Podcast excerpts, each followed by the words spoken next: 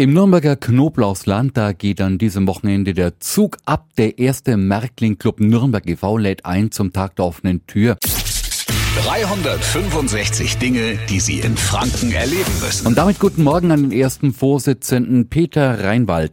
Einen wunderschönen guten Morgen wünsche ich den Hörer von Radio F. Eisenbahnmodellbaufans, aber auch die, die es vielleicht noch werden wollen, die kommen also voll auf ihre Kosten. Was bieten Sie den Besuchern denn Beeindruckendes an? Die besonderen Highlights sind halt einfach die Größe, die nie jemand zu Hause machen kann, weil wir haben Clubräume mit dreihundert Quadratmetern, da kann man einfach schon ganz Menge Eisenbahn bauen und äh, auch einiges an Technik einbauen und Landschaft. Was wurde denn zum Tag der offenen Tür alles aufgebaut? Also wir haben ja verschiedene äh, Modelleisenbahnanlagen in unseren Clubräumen und wir haben zwei große H null Anlagen, die im Betrieb sein werden. Die Spur eins Anlage wird im Betrieb sein und eine Spur Zett Anlage wird im Betrieb sein. Damit zeigen wir den Besuchern, was wir so alles machen können mit Modelleisenbahn. Herr Reinwald, was fasziniert Sie denn so an Märklin? Die Wertigkeit von äh, den Märklin-Produkten. Ich bin halt einfach von Kind auf oder mit den Produkten der Firma Märklin belastet, da ich mit drei Jahren die erste Märklin-Eisenbahn bekommen habe. Und jetzt bin ich siebenundsechzig.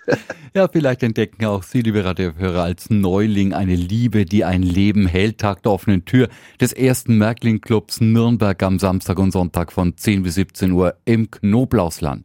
Alle Infos finden Sie natürlich auch nochmal unter radiof punkt de. dreihundertfünfundsechzig Dinge, die Sie in Franken erleben müssen. Täglich neu in Guten Morgen Franken. Um zehn nach sechs und um zehn nach acht. Radio F.